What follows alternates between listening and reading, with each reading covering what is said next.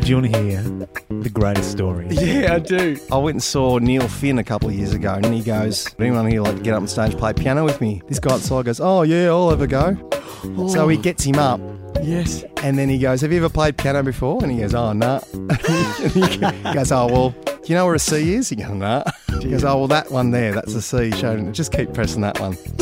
Just keep pressing that one.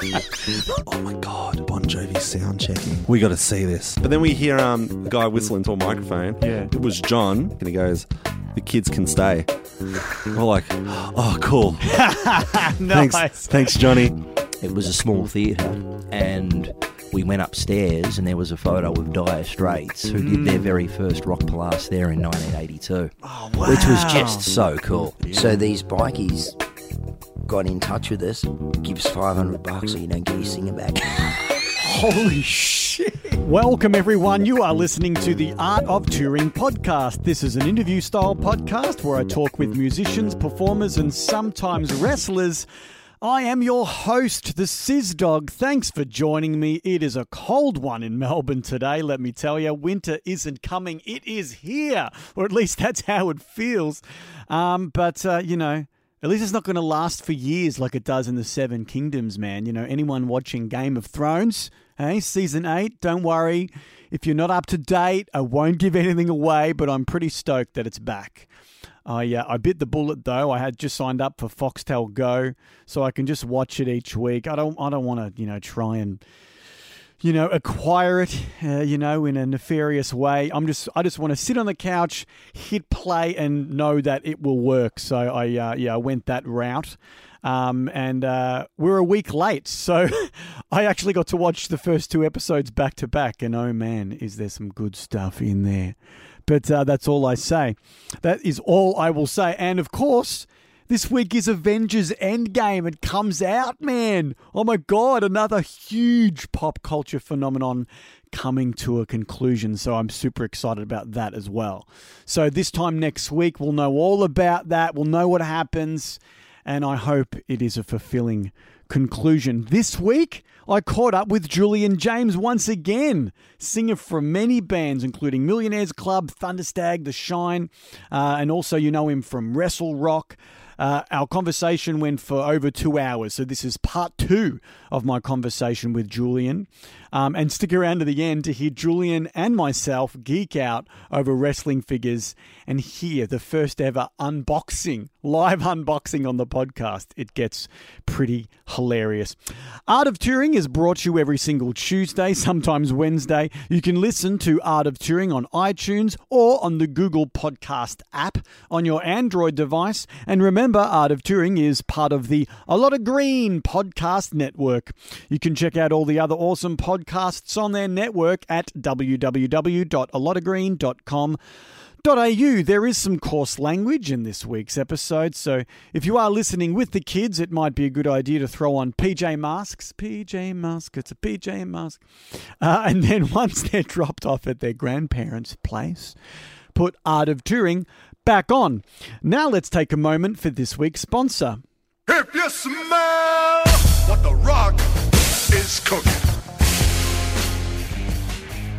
Episode 53 of Art of Touring is brought to you this week by The Rock's Cookbook. Ever wanted to cook just like the great one? Want to learn how to recreate The Rock's famous strudel in your very own home?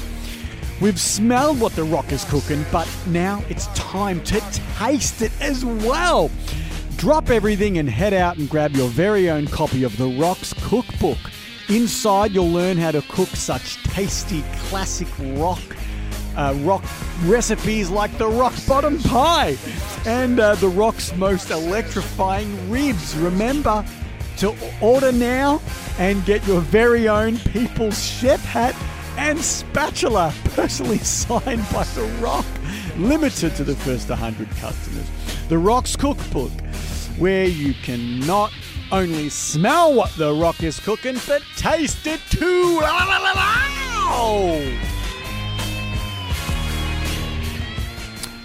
All right, Sizzlers, I threw up the image and the rules to win the John Cena figure for the one year anniversary uh, of uh, The Art of Touring. But as of this moment, no one claimed it. I don't get it. All you had to do was, you know, message me and say that you'd, you know, subscribe to the podcast and you could tell me, you know, what the sponsor was last week. It was John Cena's Invisibility Invisibility School, but no one did it. So you know what?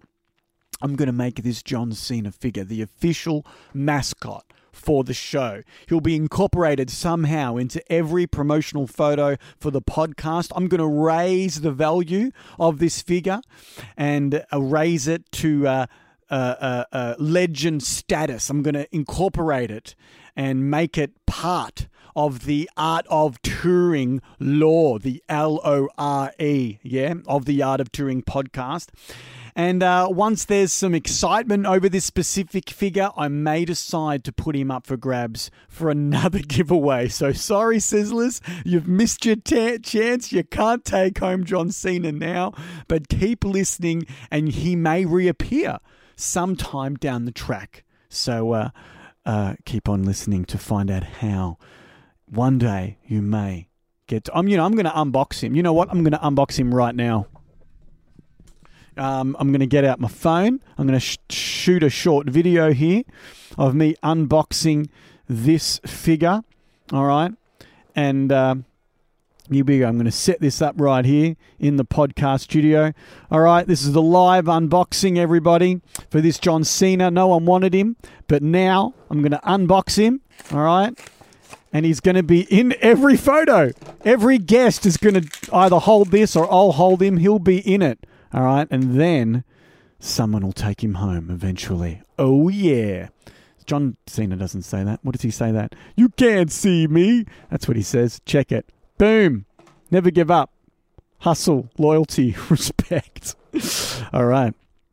So there you go. I've just made that short video that will be up on the Art of Touring podcast Instagram page. This figure will be part of Art of Touring's lore for many, many weeks to come, and then eventually you'll get to take him home. Uh, well, it will be sent to your house. There you go. All right, let's get back on track. Just so you know, Art of Touring is hosted by Whooshkaa. Uh, if you'd like to listen on your desktop, you can just Google Art of Touring and follow the links to the Whooshkaa homepage. Before I get into my uh, part two of my conversation with Julian, I'd like to share with you some of his music. This is a track by the band The Shine, which he used to be in, and it's called Heavy Gretel. Get around it. Welcome to Big Daddy's Burgers. This is Julian speaking. May I take your order, please?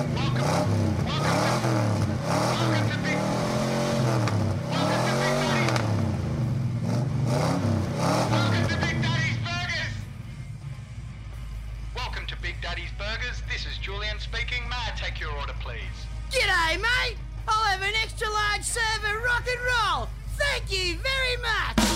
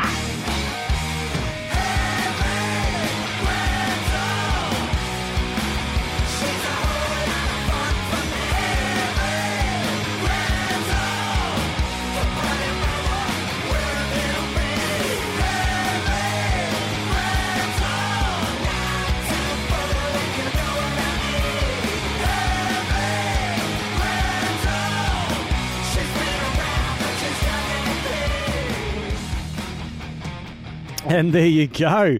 That's just a taste of uh, that track, Heavy Gretel. Um, by The Shine. And now, here is the stunning conclusion to my conversation with Julian James.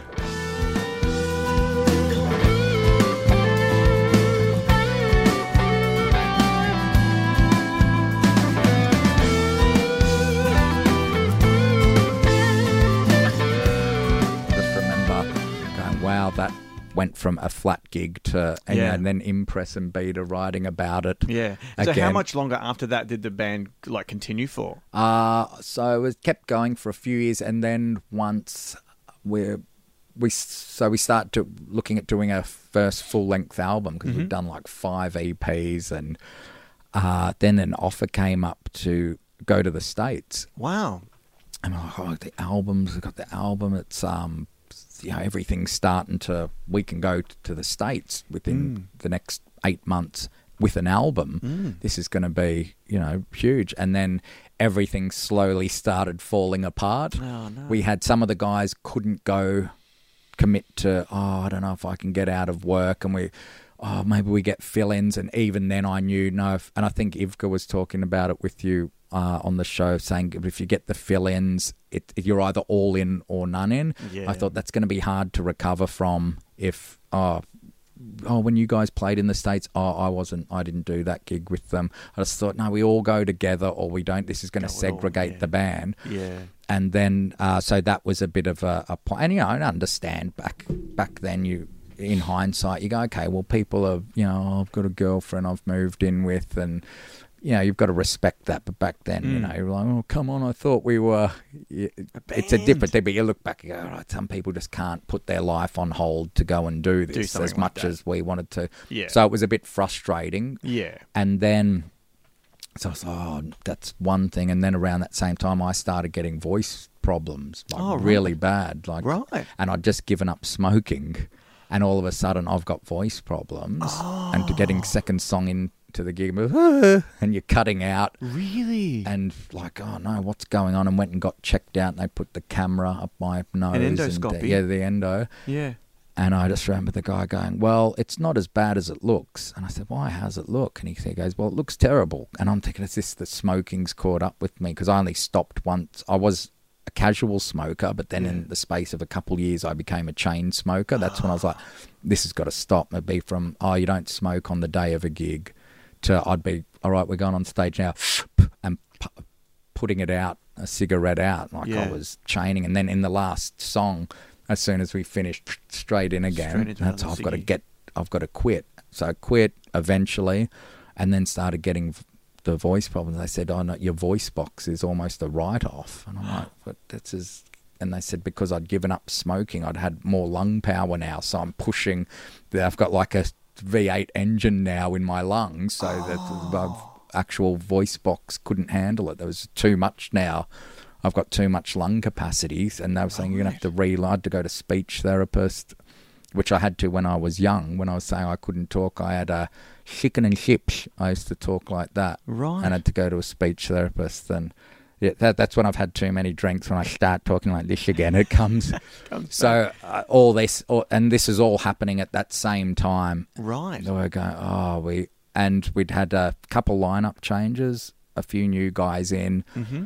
that was great, Mm. good, and the band's like, we're starting a vibe now. The we're doing the album at Hot House, and everyone's vibing, and even the guy recording it, it's like you've got something here, and we knew it. You, you know when you you're recording it and you go, this this is going to kick ass, and It's you're gonna cool. confident with it. You know it's good. Whereas the other CDs and done, oh yeah, that's all right, put it out, and you listen to it a few years later and go, what were we thinking? Thinking, Whereas this yeah. time I go, no, this is good. We, we know we've got something good here Yeah, yeah, and um, so yeah, everything starts falling apart, and then it just Mm. got to the point of oh, let's.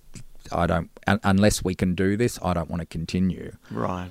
And uh, the final gig was opening for Airborne at a sold out hi-fi bar. Right. And after that, I was like, you know what? That's a good one to leave it on. Yes. Let's pull the plug on this. And I think the thinking at the time was, let's just pull the plug on it for now because we'd keep saying, oh, let's have a break. But then we'd get offered a gig and, oh, we got, so it was, like, we just need to you know, and we'd, at this point it's 13 years. Yes. They're playing everywhere, not saying no to a gig. Gig, We're yeah. trying to take it to the next level. Mm. And I, uh, we put out a press release again, and the Herald Sun put it on the back of their entertainment guide with a big Melbourne rock stalwarts. The Shine have called it a day after 13 years.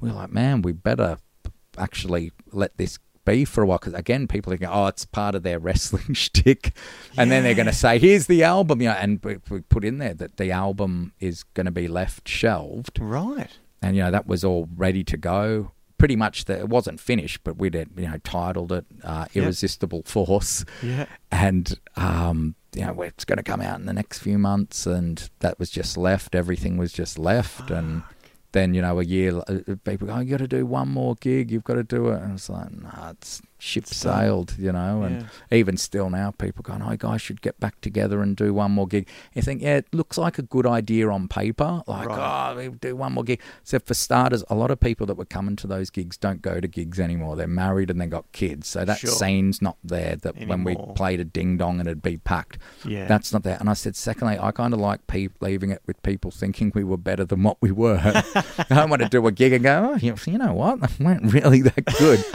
and back then we were playing so much. We'd rehearse two days a week, Tuesdays and Fridays. We'd Two do like. 10 till 5, like a full day of rehearsal. Jesus. So we were a well-oiled machine. So we could go out there after half a bottle of Jack Daniels Yeah. because we were just, you know, I, how was the gig? I can't remember. I was shit faced, but everyone played. We got through it, and it Yeah. wasn't like, oh, they destroyed that gig. Could have probably been a bit better, Yeah, yeah. but we rehearsed hard. And so, as far as I get back, the one thing we do think about, and we touch on it like every year, oh, maybe finishing the album because it costs a bomb to do. Mm. That studio's not cheap when you're paying for quality. And thinking, well, most of it's done Right. it's probably like 85% done. It's probably cheaper just to go and pay the money to finish doing it and then at least doing something with it. Otherwise, it's just money we've flushed down the toilet. Toilet, yeah. Yeah, and now with like iTunes, there's new platforms and that. And even my sister said to me once, she goes, There's nothing of you guys online. It's like you didn't exist because it was just before the whole. Uh, I think we had a MySpace page and we broke up, and then social media exploded. So there's really barely Not a trace, and there. we almost think, oh, let's we should finish that album, Yeah. Bag it up with some of the other trucks from the other CD, and at least go like, look, there's something to show for 13 years' work. For, for some posterity, man. Yeah, You or otherwise there's just nothing. Yeah, we we keep touching on it, and I Yeah. keep saying the longer you leave it, the harder it is to. But then I go, oh, it's it, it, it'll happen, but Mm. it's just doing it. It's pretty much the vocals have got to like, and I'd done all those gang vocals. Sure. I'd probably have to rewrite the lyrics because I wouldn't be able to remember what. What was I bloody singing here? I don't have that notebook anymore. Yeah, know, there right, might be some dummy tracks, but I think just some guitar leads and the vocals were all that had to be, be done, and it was sounding yeah. epic. Like even the sonics of it, we were going, "This is sounding huge," Hmm. as that you get when you pay that good money for a good studio Yeah, yeah. with good equipment. And he, that hot house there, the, the sounds he pulled were just phenomenal. Yeah, And the- I've, experienced something similar to that. The the last band that I played in Smokestack Rhino, we we had been working on an album for about twelve months, and um, we we demoed up all of the songs um, at Studio One B, Mm. um, and then we had gone into um, record. We recorded, I think. Three tracks, and we actually released one of them as a single. Mm. But there was other two songs that we we recorded up, but were never released Okay. and I really, I really dug them. Mm. But um, yeah, I um, unfortunately left that band, and now so all of those tunes, it's like Mm. I've got nothing to do with those tunes now. Yeah, You know, and I put a lot of energy into those songs. You know, and now they're just in the ether. Yep. And that's the Um, thing. At least if they're online, they're out there. Someone might discover them, or, Or you know, whatever. yeah, they're there. They exist. they Whereas if exist. they're in the thing at the studio, it's Yeah, just now it's- money in the toilet. Exactly. And yeah, we'd really, even the structure of the songs, there was like a different band. We Mm. we started writing different. Yeah. Uh, I'd stopped playing guitar because, as I said, I'd broken my hand, so we got Yeah, in a tell second me how you did that, I got in a little scuffle. You did on stage no, this one was after a gig. after a gig. Yeah, and At a venue.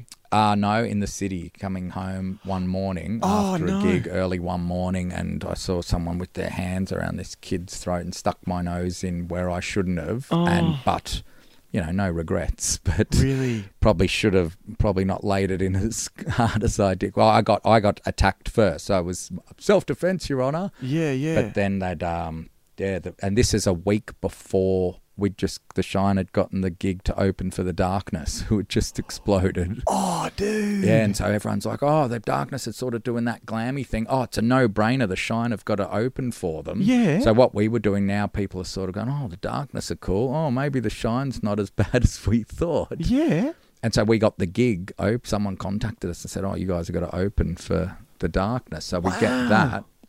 I love the darkness, man. Yeah, and this is just they'd sold out the corner hotel. I think they were doing the big day out, and this was the side show. And did you get to do it? yeah, we did the gig, but a week before it, I break my hand. So you just didn't play guitar, you just sang. Yeah, but we're like, oh, we, what do we do with guitarists? Extra but they yeah. wanted to, uh, because I'd push this knuckle back into my wrist, and later on they found there was another break here, which they never noticed until I was in the uh, physio. Yeah. Saying, oh, my wrist is really sore, and they're making me do weights. Just going, it's just the muscles coming back, and I'm sweating. Going, I'm in a lot of pain. And then they examined the X-ray again, and said, oh, there was a second break we didn't see. Oh shit. Like, yep, that would have been the pain, on one of the knuckles.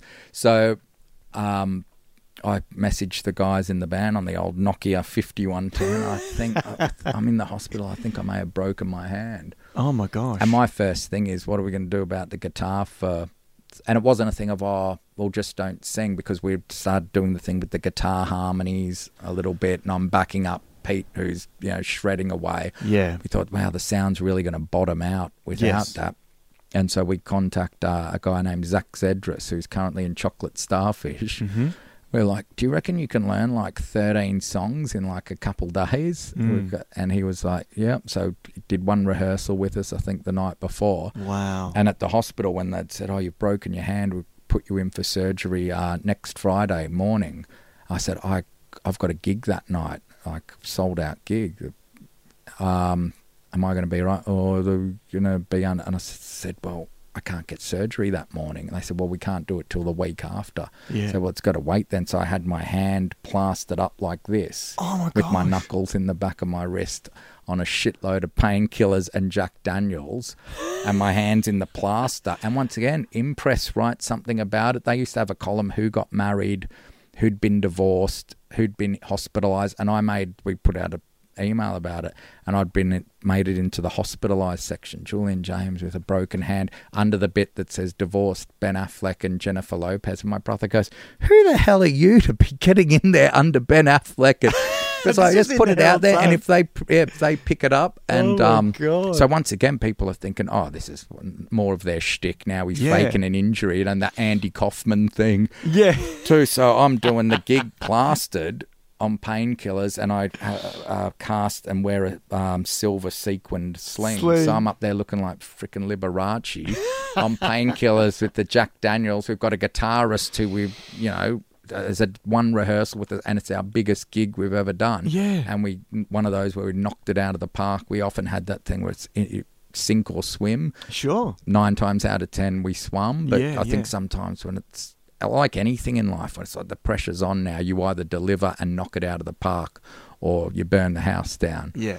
And I think that's good. Sometimes that gi- gives you that extra. You dig down a little deeper because you go, all right, we're in trouble here. I'm going to pull something spectacular out of my ass, and the magic either falls into your hands or it doesn't. Yeah, and yeah. thank God that day. And I can't remember the gig because I was Wow. like, you know, I was in a lot of pain Pain. Shit, shit. and yeah. just thinking, you know, trying to. I remember my girlfriend at the time putting on the spray on leather pants that I'd wear on stage, and it's like because I'd tape myself into them, taping me. Oh, let's go, and Yeah, yeah. I get my sling and my cast, and eating the painkillers like they were peanuts, and Oh my gosh. the darkness being like, um, I can use our dressing room. They use the dressing room there in the corner. We're not coming till as we play. This is at sound check. Yeah. So the them and their manager said, "Oh, so you can use guys are free to use the band room." Well, oh, hmm. that's nice of them. Yeah. But then after we came off stage, they're in the band room, so they've turned up as we played. We get ushered straight out the back door into the car park, which is fine. It's Oh, their shit. gig. Yeah. But it was so quick that like 10 minutes after the gig, we're in the car park getting changed, you know, getting out of wet gig clothes, Yeah. getting changed in the cold, quiet, dark car park where we go, ten minutes ago we were playing to a sold out venue. Now we're in the car park in our underpants. That is bizarre. And we were all laughing. And then as we came off, Pete goes, Did you see Lars? And I'm like, Lars who? We, we only know one Lars. Yeah. He goes, Lars Ulrich. I go, What the fuck are you talking about? He goes, Lars was standing on the side of the stage as we came off. Because I was, "Ugh," and you couldn't see. And I just got. What was he doing there? He was there to watch the darkness. He had a bodyguard with him. And Pete, I said, Are you sure? He goes, Pete goes, I was like, Hey, Lars, and he just went, "Hey, man," and and they're pushing us out the door. Thank you, good night. Uh, uh, that way, Oh my so god! it happened so quick that I was like, "What are you talking about?" So he was there. So that was just wild. Like our heads were spinning afterwards. Like, And did after you got changed, did you get to go back? yeah, we and- went back in. Oh, okay, But just to yeah. get changed, and, and you, You know, get changed there, once yeah, they right. were on stage, then we could go back into the band room. But Oh, okay, we knew yeah, to respect, and it wasn't them being dicky rock stars. It's just like, no, this is the thing There's of the venue. one So yeah, we were fine with it. We were Yeah, like, oh, thanks enough, for yeah. letting us use the band room at the beginning. It's their night. We're you know, Yeah. and they weren't pricks. They were like actually really nice guys Yeah, and all man. that. And at the end of the night, came up, oh yeah, where's the geezer with the broken arm? And Oh, like that really? was me. And they were like all nice guys. It was Yeah. all, uh, all pretty funny. But no, um, they they um my my brother-in-law he actually uh, ended up living with the drummer Ed in London for Oh, really? about six months Mm. to twelve months time, yeah.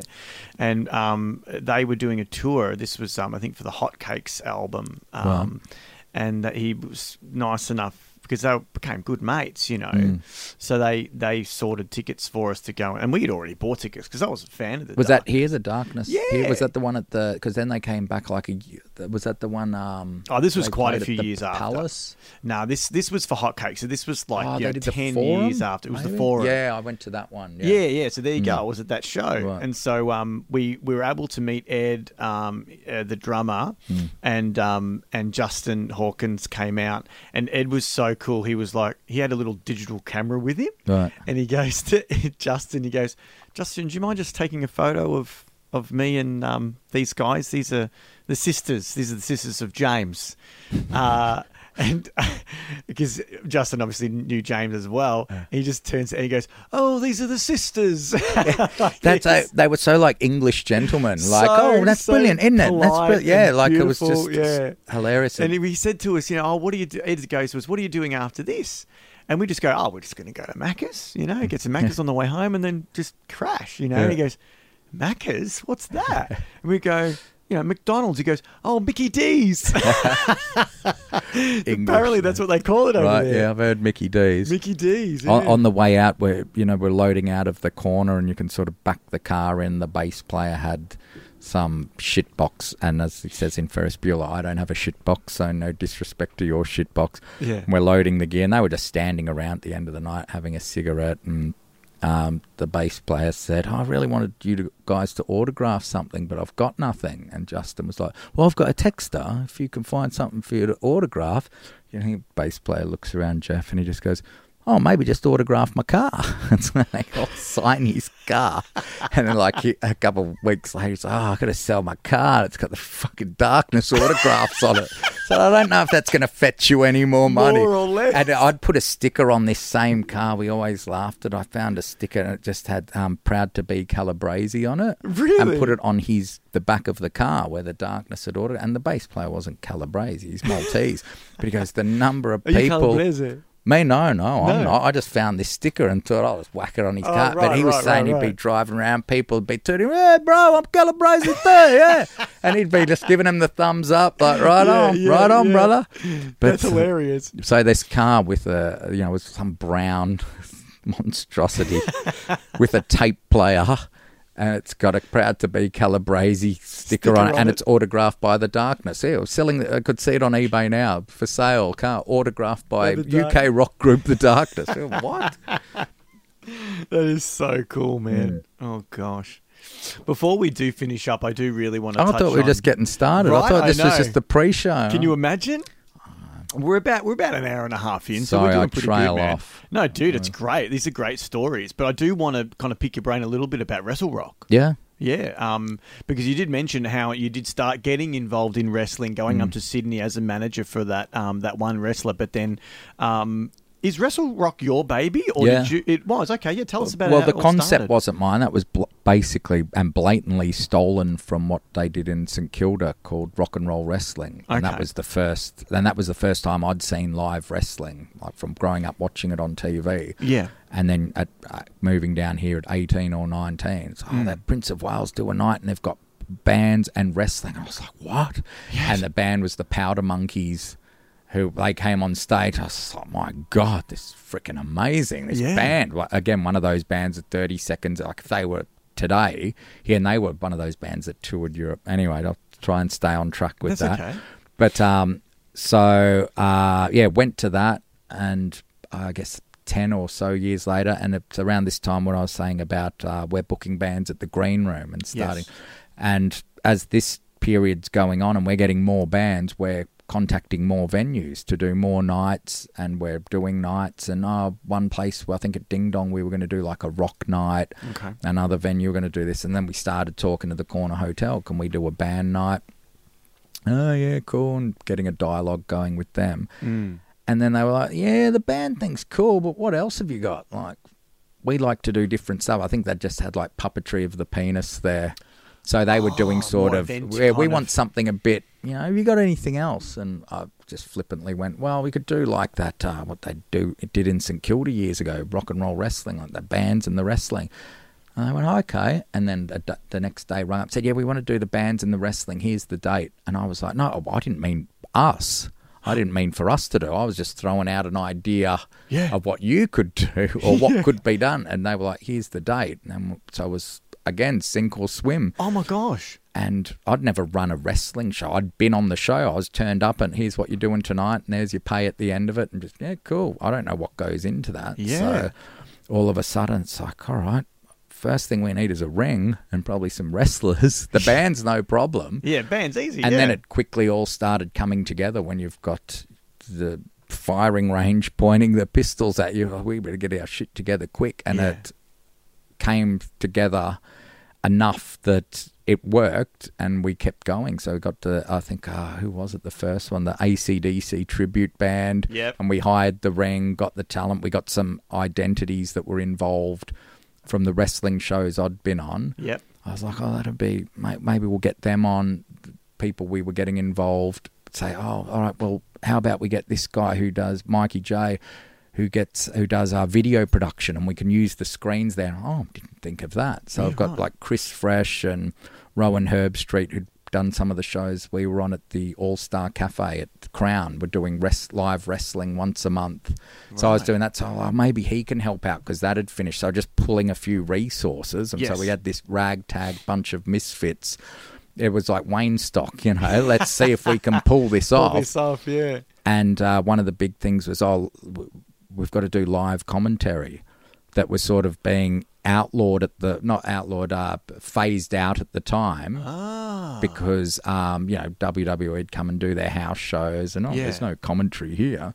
Yeah, Yeah, it's on strange. TV, but people were used to hearing it. Hearing it, of and that rock and roll wrestling, they'd had a, li- a guy doing live commentary. PA, so I man. said, we'll do that. Yeah. And so Chris Fresh and I did that and just turned into two idiots, basically being like either Bill and Ted or Wayne and Garth or the two guys on the Muppets, Waldorf and Statler. So we're just making comments about it and turns into, you know, like a comedy thing from our end, but you're getting Yeah. good wrestling in the ring from the the best talent in Australia. Sure. And you're getting rock bands and that started uh, basically from there progressed. And then oh now we can sell DVDs of the shows which is now online at MCW on demand. They've got our library now and Is so it's all online even from the first shows which we sort of cringe watching Yeah. not only of what we were doing but what we were saying. It's like, Yeah, oh my yeah, god. yeah. but then you've got a it's an over 18 show in a pub so you're deliberately saying things to oh you can't say that. Yeah Garner comedy. reaction. but um, then people want to make complaints or something. It's like you're coming to a wrestling show in an over 18s venue and you're going to complain about being offended. You do. Like we'd get the occasional complaint. And then I think about uh, a few years ago, I think we sort of got to the 10 year period and it petered off a bit and we Yes. stopped doing them for a while. I think we took two or three years off. Mm. And then once MCW started taking off, we met with them and they were going to put their machine behind it. Like, we want to do Wrestle Rock. Okay, cool. We've got the machine behind us now. Yeah. So after three years, and it's was that thing of, well, times have changed now. There's a PC environment. We might not be able to say and do what we did Back a then. few years ago, which, which became the shtick of the comeback show because we were saying our bullshit might not fly like it did.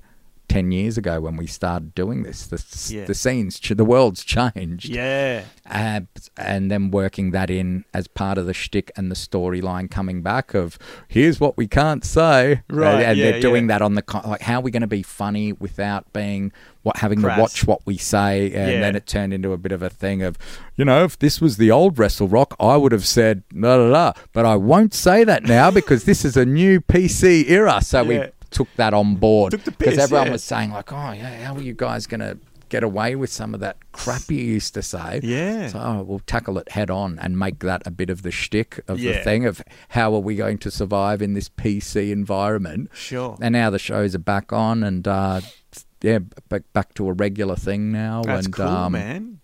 getting bands on and uh, but we'd have bands like Electric Mary did. Yeah, it. And I remember uh, I would go see Mary play, and I reckon nine times out of ten, um, Venom on the drums would be wearing his Wrestle Rock Yeah, t-shirt. Yeah, and Jack Jones. I remember Jack Jones did a show because he was in Electric Mary at the time. He Did a show at um the Palms at Crown, Yeah. and he had his Wrestle Rock shirt Yeah, on. That. I'm thinking, man, mate, we should send him a new one. That's going to be ten years old. but so the uh, poster was out there, but then on the Ticketek website, because I went to show someone and he posted a link, and I said, "Some look at this. He's wearing a Wrestle Rock shirt." yeah. And when I went to the link on the Ticketek page, they blacked out the Wrestle Rock logo. Oh, so I think it was really? just that thing, no matter what it was, because Yeah. they don't know what it is. So we better black that Better out black in that case. out. It, you know, like I think uh, who was it? Matt Sorum when he was on that metal show with Eddie Trunk, and he dropped a line about his favorite porn site being arsetraffic.com. And they said, uh, yeah. And he just said, oh, yeah, I love going on to arsetraffic.com. And they said, because he said that on air, the amount of actual traffic, not arse traffic, that went to that site, the site collapsed. and so, and then I watched the replay on VH1 later that week, and then they they'd bleeped out when he said site arse traffic because they're like, no, we can't because the these places aren't you know, and you're not getting paid, and the implication. And uh, the Conan O'Brien show, he made a joke once saying about um, something about, oh, yeah, and if you go to my website, hornymanatee.com, and he just did it as a gag, and the Yeah. writers came to him, or he, the legal, what do they call it, uh, standards and practices, Yeah. came to him and said, you're not allowed to say websites that you don't know. And we've just checked that domain's free, so we have to purchase that domain now. Oh my god. And it comes back to that thing of anything could happen. All right, he could say hornymanatee.com on air and it could be a vulgar website and he's just promoted on the show. Yeah, so they said we have to buy that domain na- name now so it doesn't fall into the wrong, wrong hands. hands. So then that became a whole thing that God, they'd put up this wild, it? lunacy on horny. But I don't now I don't know how we got on that. No, we're talking from about Wrestle Rock traffic. and, oh yeah. um, And so yeah. all the Wrestle Rock stuff and just um yeah, getting bands like Jack Jones, the Five Venoms. Like Oh, they of the- were so good. they were amazing. Those Asian the Asian dudes. guys. And they Oh, were like what happened to them, Priest. dude? I think they ba- basically got their degrees, and I think they're probably all doctors and lawyers now. Because I remember they were just uni guys, and they band. were amazing musicians. They were ridiculously good. and they did a because their English wasn't good, and we'd do Yeah. the things, the um, okay, interviews for the street press with them. Hmm. And I think Inpress had that standard thing. One of the questions was if there was a fire in your share house, what's the first thing you would grab? Yeah. And the singer answered, I would grab the fire out of my share house. And we thought that was hilarious. and I was, because his English wasn't that good, I was saying to him that night at Wrestle Rock, when you put that about the share, trying to ask him, did did you realize how funny that was, or did you not? Man, he was just going, "Oh yes, I would grab uh, fire out of the shower." So I'm still not sure. Does he know that, or is he working me? Am I getting worked here? So because I was saying that was so funny and Funny, brilliant. yeah. What's the and it's so metal. Yeah, if your yeah. share house was on fire, what's the first thing you would grab? I would grab the fire out of the share house. Uh, but they were great. Who else did we have on there? We'd have ba- like bands. Uh, a lot of them probably aren't even around now. I mean, there was like Sin City. Mm, Yeah. They were a punk thing at the time. I think they some of them are in a, a band called Wolfpack now. Yeah. Uh, Mammoth, Mammoth. We had I uh. Ivka's band at that when he was talking to you about these Motley Crue tribute band. They did it as the Motley Crue tribute, Tribute band band, yeah. because I think we were started off on the tribute bands, then went to original bands. We had Kiss Right. Destroyer play when we did the Hi-Fi Bar, so we makes sense. upgraded to the Hi-Fi Bar. We had the Queen show play. We Yeah. had um, trying to think who were some of the Because other like every six months you were doing a show. Like it was. Yeah, and we got burnt out really real regular. quick because it was like four knuckleheads Yeah. running it Yeah. and just not keeping up, and Yeah. it was like again, and and in those first shows we'd be there setting up the ring, Yeah. and so we'd get there at ten in the morning. The first show we set up ten in the morning. Mm. We're there with the guy showing us grab this to sh- set up the ring. You know, then being there till like 10 o'clock that night when it's time to go on and do the show. We did that. Yeah, we did the show. We pulled it off, go out, celebrate. And then we'd have to be back at the corner at 7 a.m. the next morning to take the Pulling ring it down, that took like four hours. And that was before I was like, all right, well, maybe we can pay people to do this that it got to now. Like now I can turn up at four or five in the afternoon and the crew set who are amazing. They've set everything up. The lights, uh, we bring in the light trusses. Like now it's like, and having the MCW machine behind it. Yeah. So that's all that all taken care of. You know, we've got a really good crew. Like they're amazing. Mm. That um, the setup of it now and just the production. And we've had people, you know, interstate say, oh, you know, you come and do one in Brisbane. It's like, yeah, we could. And we probably will. Like Yeah. now, the options there, but it would. Some people would contact us just thinking, "Oh, you just do your restaurant." And so we've got to bring everyone with, you know, because this is a now. I think it's quality production Yeah. and other people have tried to do it. Oh, you just throw on wrestling some bands, and it didn't quite work. It's like, yeah, but we've got people. We've got a lighting guy who knows what he's doing. We've got Yes. a, the guy um, Jace Hare who he would do the uh, sound for the Shine. He was our sound guy for like. 13 years. Yeah. He's doing he's running the mics, he's turning up with cordless mics. We've got knows what he's people who know we're paying people not just it's not just throwing a ring in the pub and oh getting a Hmm. band and oh yeah we can do a wrestling show no there's a lot more that goes a lot of hard work goes into making it look easy Yeah. and even the guys who write the shows they're very they put a lot of care and effort into that and because of the fans you make one wrong thing storyline wise and they're like hang on but on the show before that he did this now that doesn't make so they've got everything's the fine tooth Yeah. and making it so it works that, it, that Yeah. you're popping that crowd at the end of it and they're going home going wow that was awesome Yeah. not just oh yeah they were just like Just shitty re- and they were just doing shits and giggles Yeah. Well, that's cool, man. I'm looking forward to going to see that again because it was. Um, yeah come down you'll It'd be uh, great.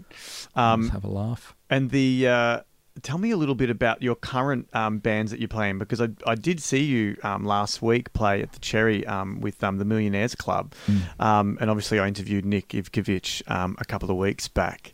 Mm. God, I love that band, man. It's so much fun. the millionaires club Yeah, man. yeah it's, It's great. It kind of hits like a very specific audience it's a member. very niche audience very niche Yeah. audience, but who gives a shit? Well, that- because there is enough of us in the world that you know like that exactly what you're doing. You know those wrestling themes. Like my wife and I actually met. I was doing a cover band gig back in 2001. I'm 21 years old. I'm I'm playing. You know. Uh, my Sharona and you know 500 miles and Summer of '69, all those terrible covers, right? Yeah. She gets on stage f- full of beans and goes, "Hey, can you play the DX theme song?" Right? wow This really back- this this is the first thing my wife said to me. Before. really Yes. and your eyes Matt and, you- And exactly, yeah, yeah. And and then you said to her are you ready I said, I said to her, I got "No, two words for we- you." Right? I said, no, I don't know that, but that is the coolest request of all time. Wow. right?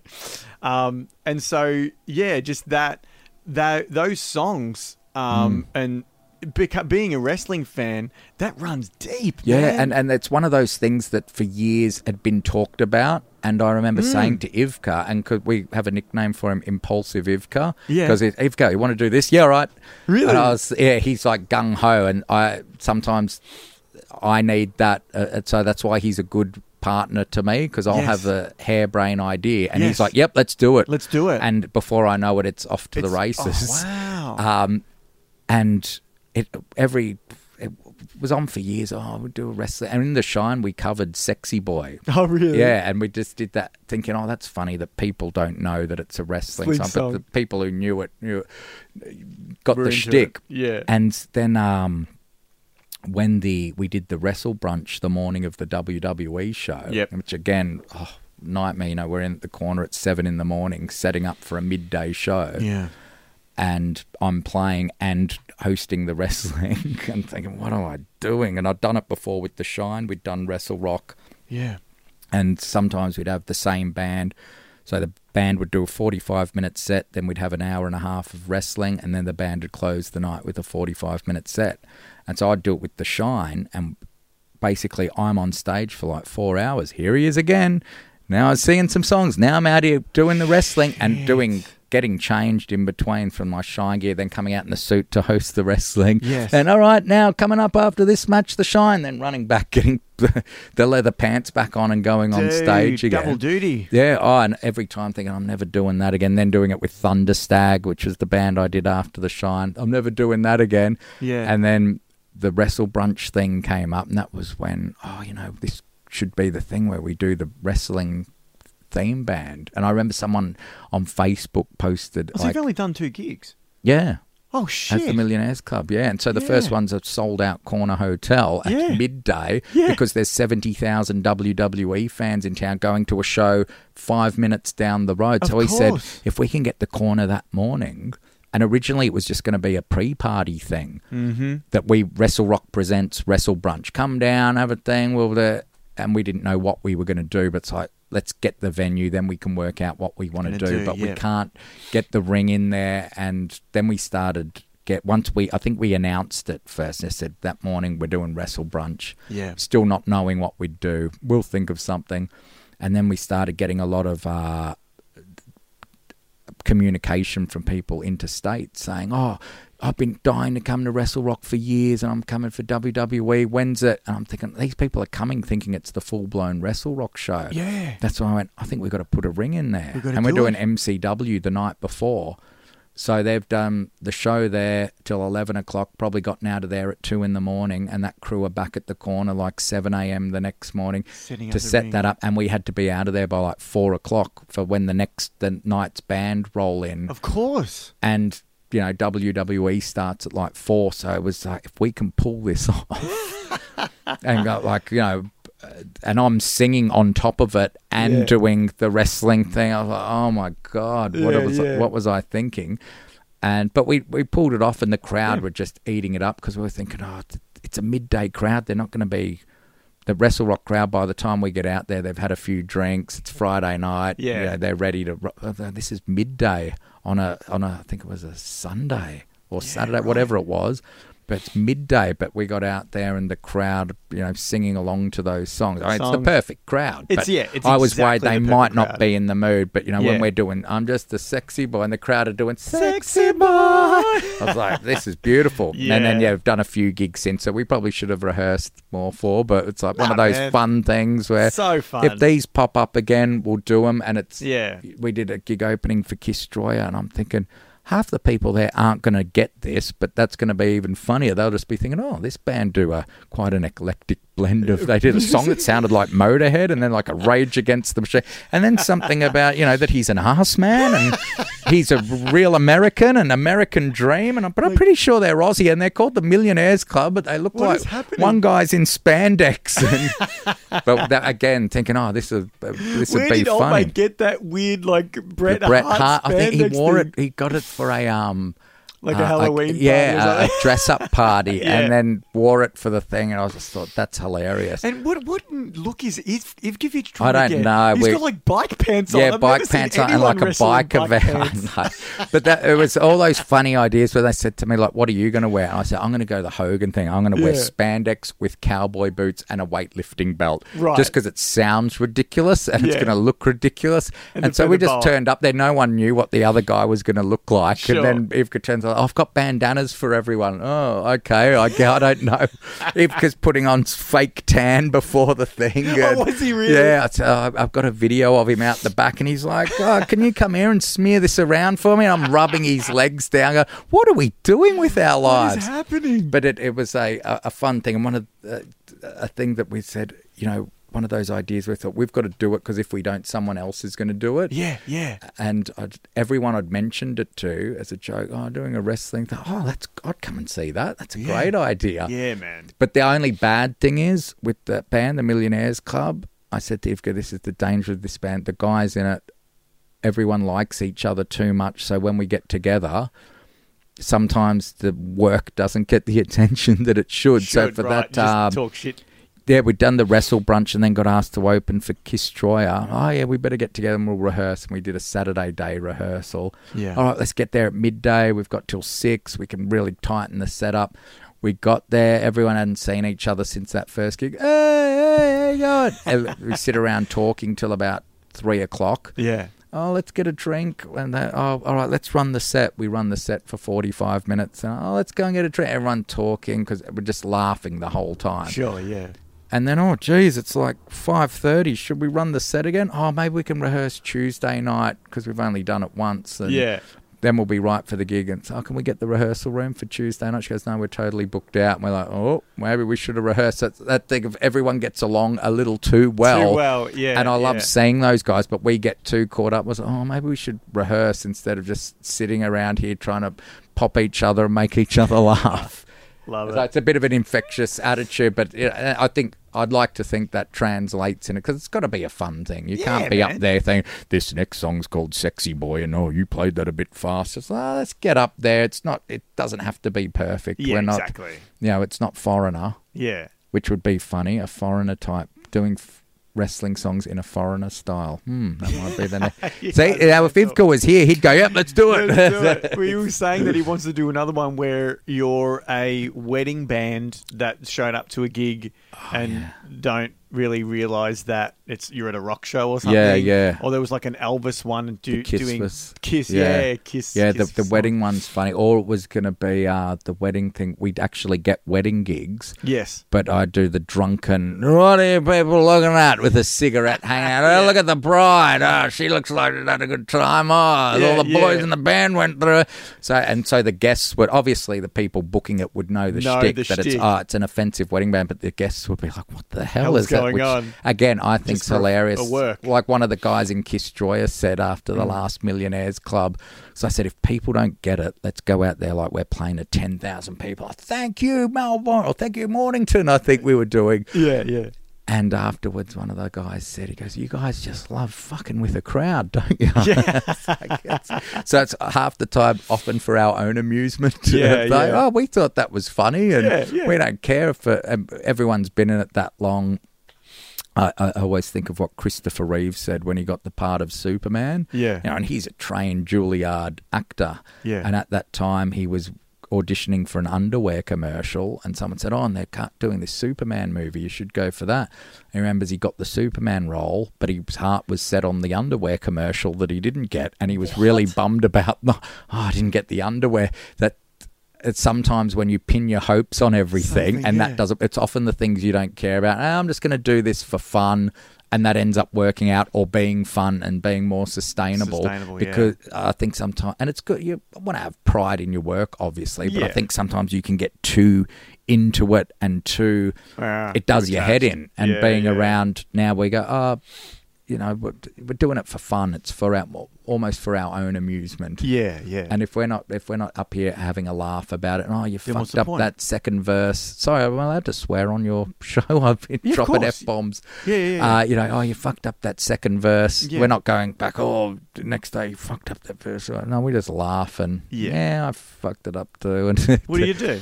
you, you you learn just to let it go and roll off it and laugh at it. Yeah. Well, and that's the perfect band for that kind of Mm. thing as well, you know, because it is. Um, the people that are going to come to see that uh, are going to be there for a good time. Yeah, you know, and and um, uh, you sort of have to do it in a bit of a fun dickhead way. You couldn't way. be up there trying to do it seriously. no, no, no, wouldn't work. That's why I said let's go out there and be a bit over the top. And yeah, Yeah, you could yeah. put on your bike pants.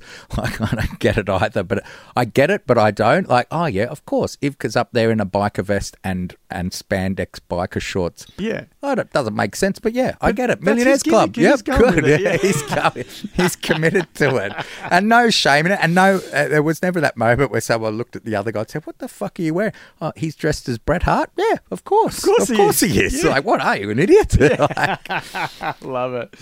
Oh well, before we do finish up, I do want to ask you. Um, uh, before uh, the interview, I actually play a little bit of music. Yep. Of the artist who you know the people are listening to. Okay. So, of the bands that you've played in over the years, is there any one song that you would like to kind of share? Ah. Um, just a snippet of, just a preview. I think, uh, well, just off the top of my head, if it's going Hmm. to be the Shine, probably Heavy Gretel. That was always a uh, one that I was, I can still listen to now and go, we were kicking ass there. Cool, That- cool. And that, you know, as I say to you about the album, that was the going in to do the album. Yes. Thinking, oh, this sounds good. But Heavy Gretel? I think was okay. I think we're getting it now as far as like studio. The production's there. Mm-hmm. Is That- there a recording of that song? uh, I think it's on YouTube. Oh, there is is one I yeah, kind of someone loaded it up for uh, Nigel McGuinness was using it for his entrance music in Ring of Honor. I got contacted by them saying, "Do you have music we can use?" Like because they didn't want to license music, and I said, "Sure." And he's coming out, which doesn't make sense because it's a song about.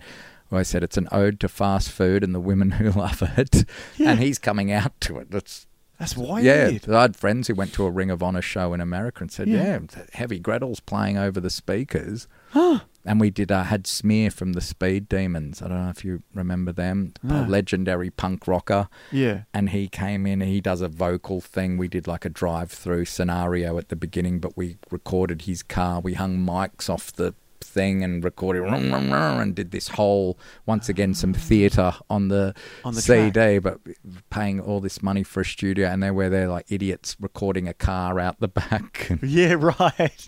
so yeah, Heavy Gretel I think was. Oh, uh, it's sweet. Well, we will have heard a little bit of Heavy Gretel. Hmm. One other thing I wanted to do specifically for this pod Mm. um, is I have a uh, I have a box.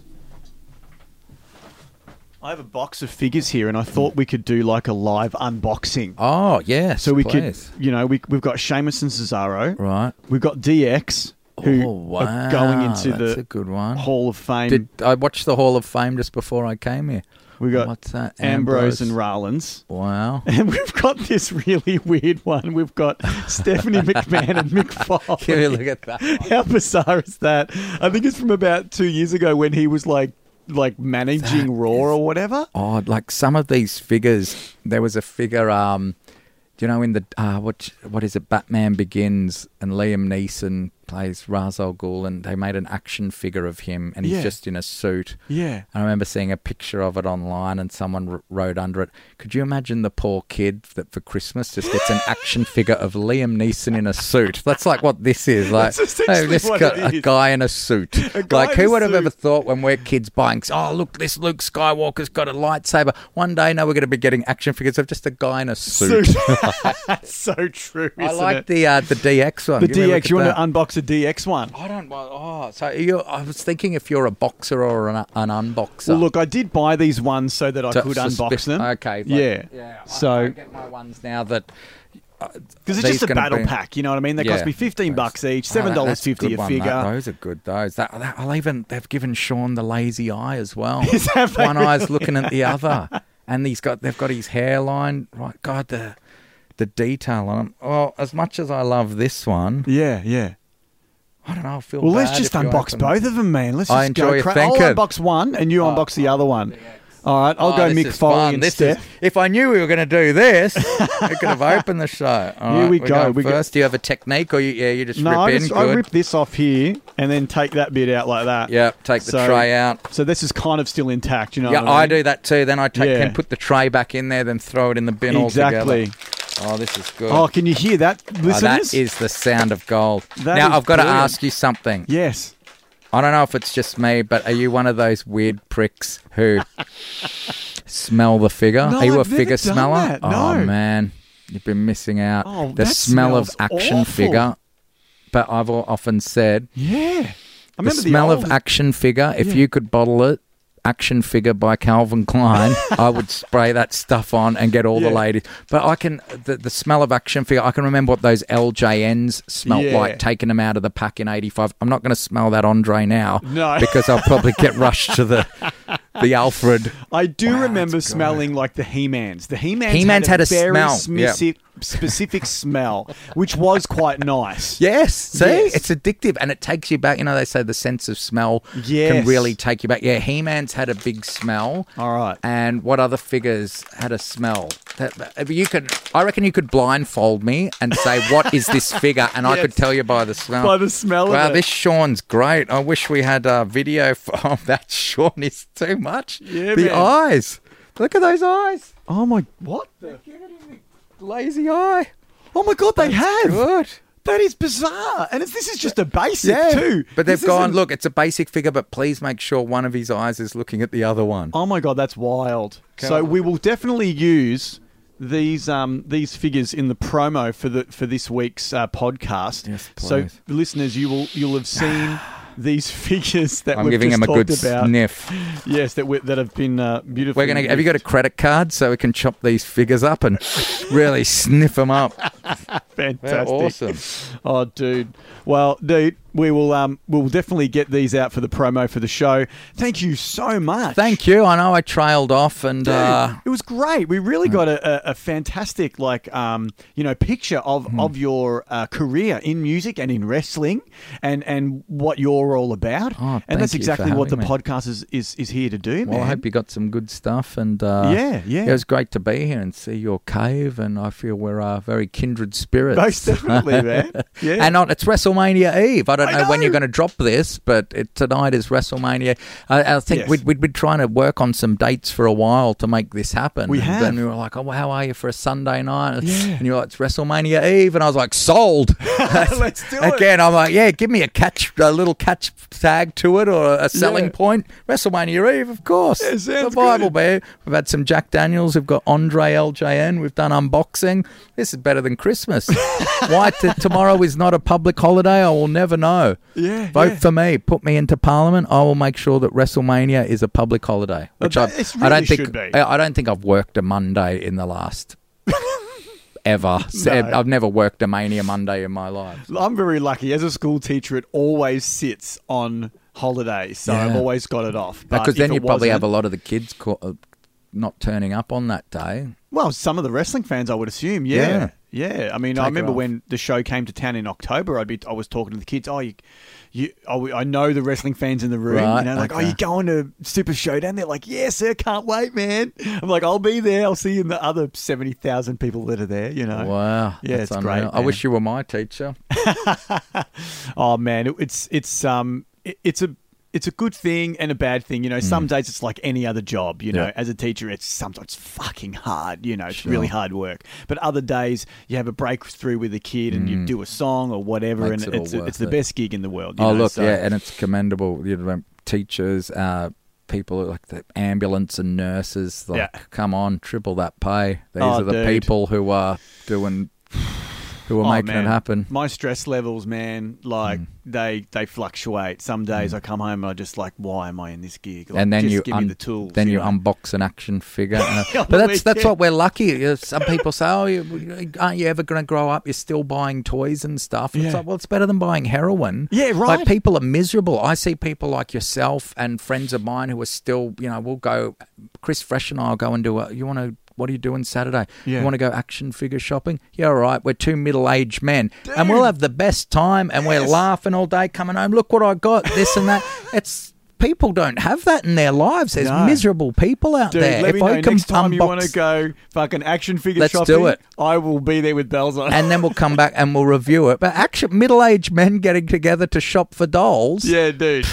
What's nothing wrong with that? Nothing wrong with that on that note. A great way to end, dude. Thanks Thank for you for having guest. me, Big Sizzler. That thanks was fun. For, thanks, thanks for being on the show, and we'll see you on the road and in the ring. And in the ring, and I'll be back soon after Action Figure Day. Looking forward to it. Thank you. you. Cheers, brother.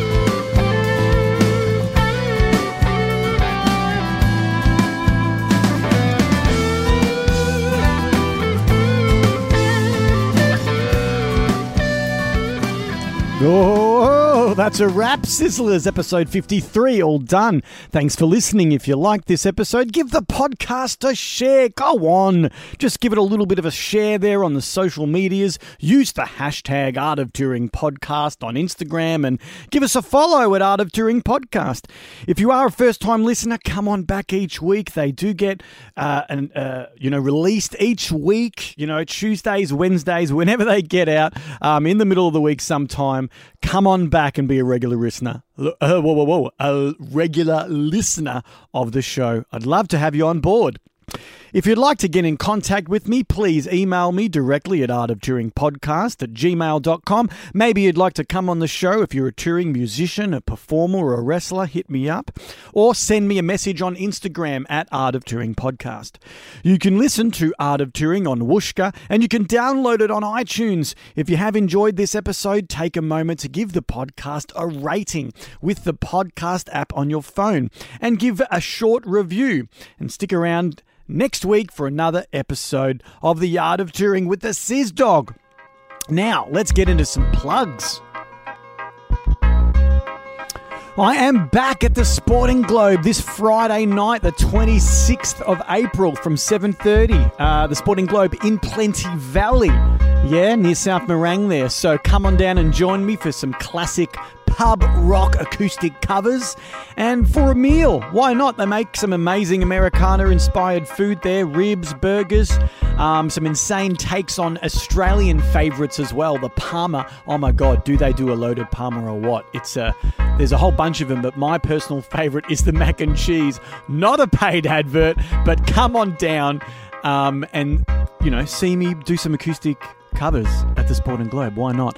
The outro music, which you'll hear in a moment, is a song uh, called Start a Fire by The Passouts, which is available to stream on Spotify or download on iTunes. You can grab the whole album, the debut album by The Passouts, on all digital platforms. And if you'd like to grab a physical copy on either CD or glorious coloured vinyl or regular coloured vinyl, visit thepassoutsband.bandcamp.com. Dot com. I gotta keep that in there.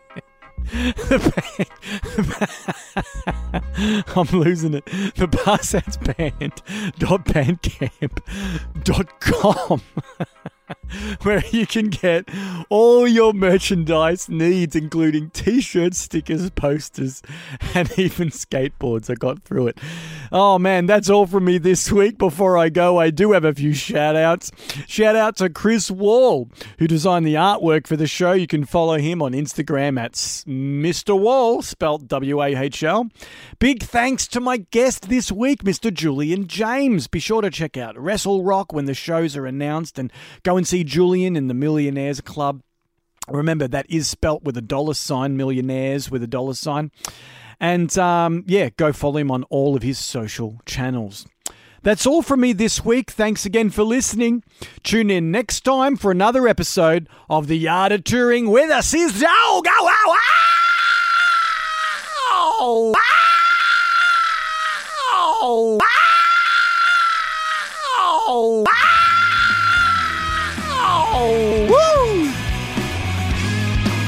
And remember, this week's podcast was brought to you by the Rocks Cookbook, where the most electrifying man in sports entertainment today will be your personal chef.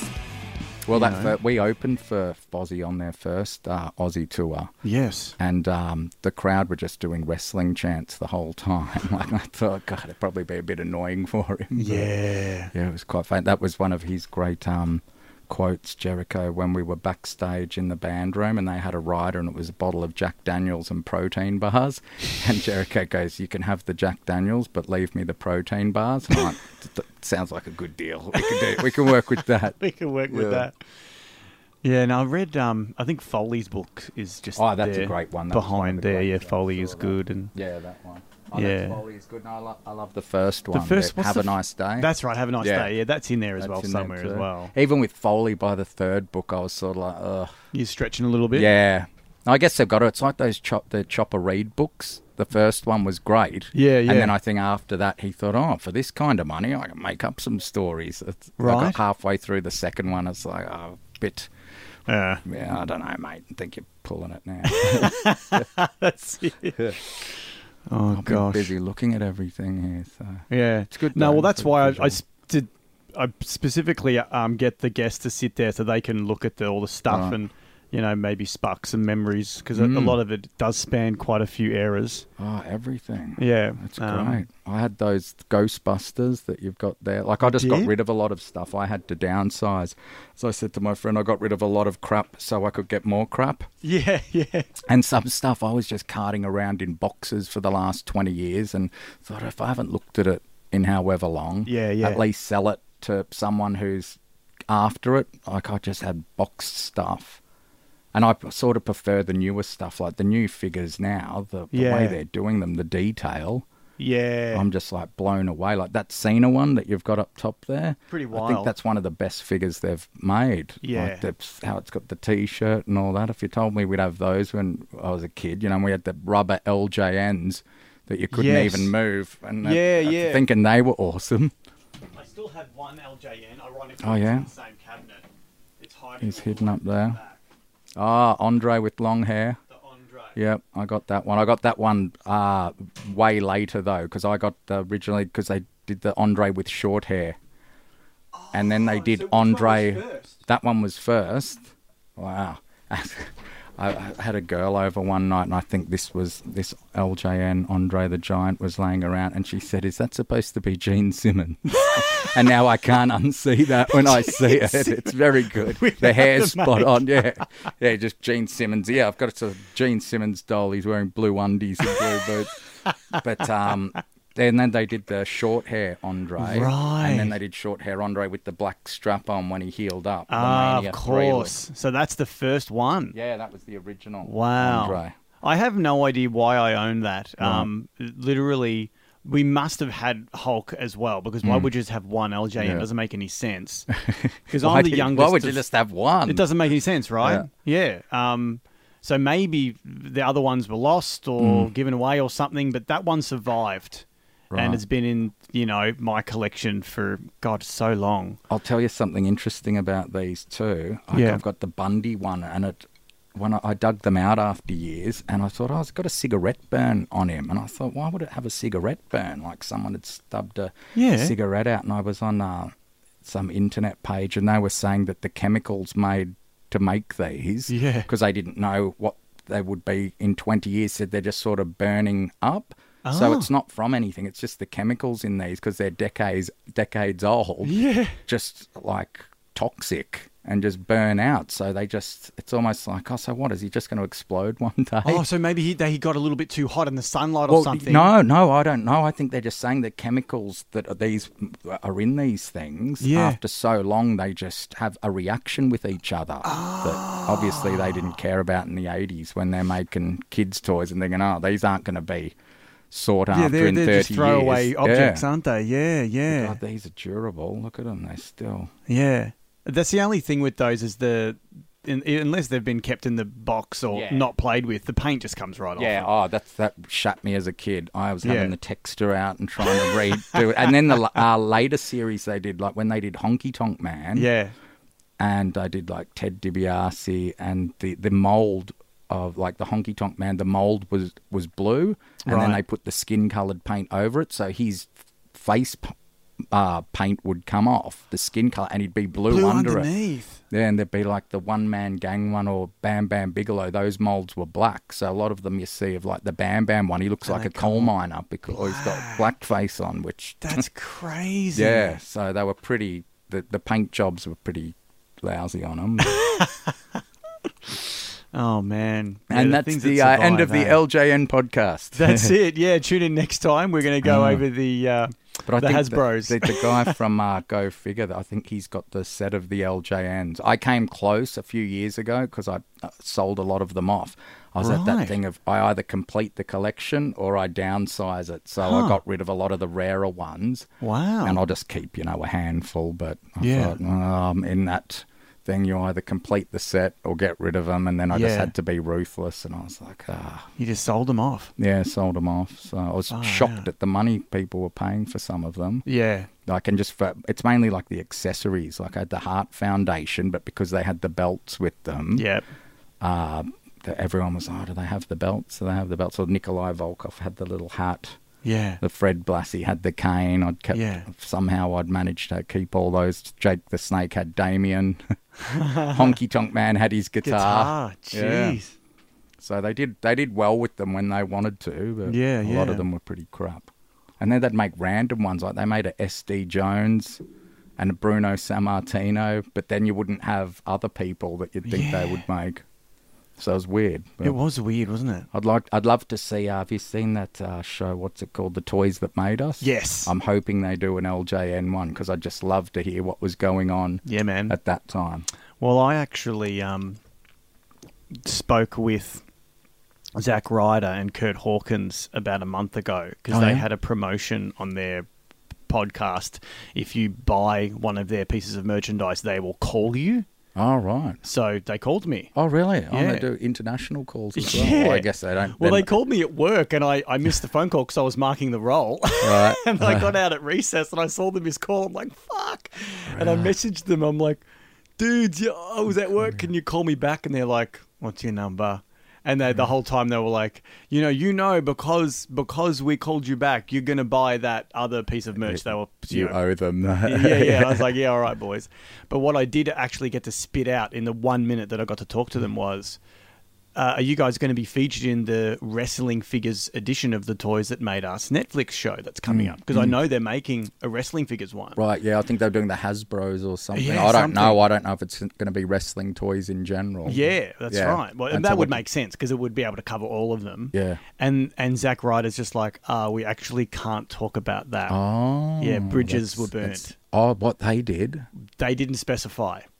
But Hmm. someone on one end or the other, like they were like, "Yeah, bridges were burnt. We can't really talk about." I actually, I actually did a really cheeky thing, and I was actually here in the studio when they called, and I actually recorded the oh, conversation, Oh, nice. so I can. This it- call is being recorded for quality and training Yeah, purposes. I didn't tell them, so I in my mind romantically, I was like, I could put this little thing at the end of my podcast one week, but I'm like, nah, I did. I didn't ask them if I could record them, yeah, so so I, I'm not. just gonna- for personal yeah, use, just for personal use. I'll you know show a friend or whatever. So, But I'd, Yeah. I'd like to see that if they did a, a covered a thing with wrestling toys, because that's one thing you always assume. Oh, Star Wars and um, you know superhero stuff has got these huge um, numbers to it. But then you Yeah. think, man, the wrestling figures would have to be up there. And I know there's plenty, probably plenty of people like Zack Ryder, who's probably got close to every figure made. So it must be Mm. In the thousands. I, I remember on their show they were talking about um, like how many Jeff Hardys there had been, and he had like all of them. yeah, And I was like, oh my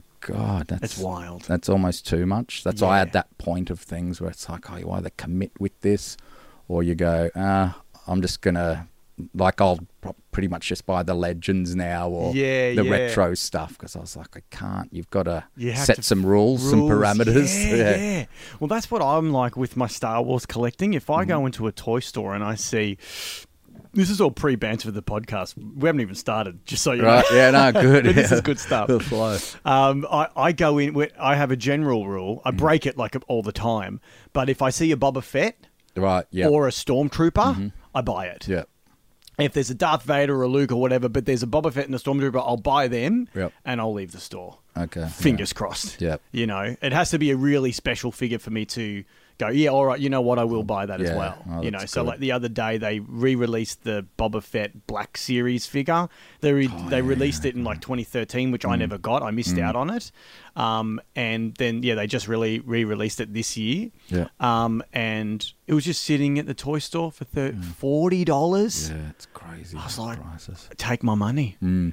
You Yeah. know, I mean, in the states that's a twenty dollar figure, Yeah. but down here mm. we pay through the nose. That's crazy. It's mental. and if you see it, you've got to get it. You just got to get you- it. You might not. Well, yeah. We have the saying you're losing money if you don't buy it because you may have to pay more for it later. So you better buy it now. Exactly. You know, you don't- yeah. you- like the guy I bought that Cena off. I said, mm. "Where did you find this? I've mm. only seen Elite Series 62 in Target." Yeah.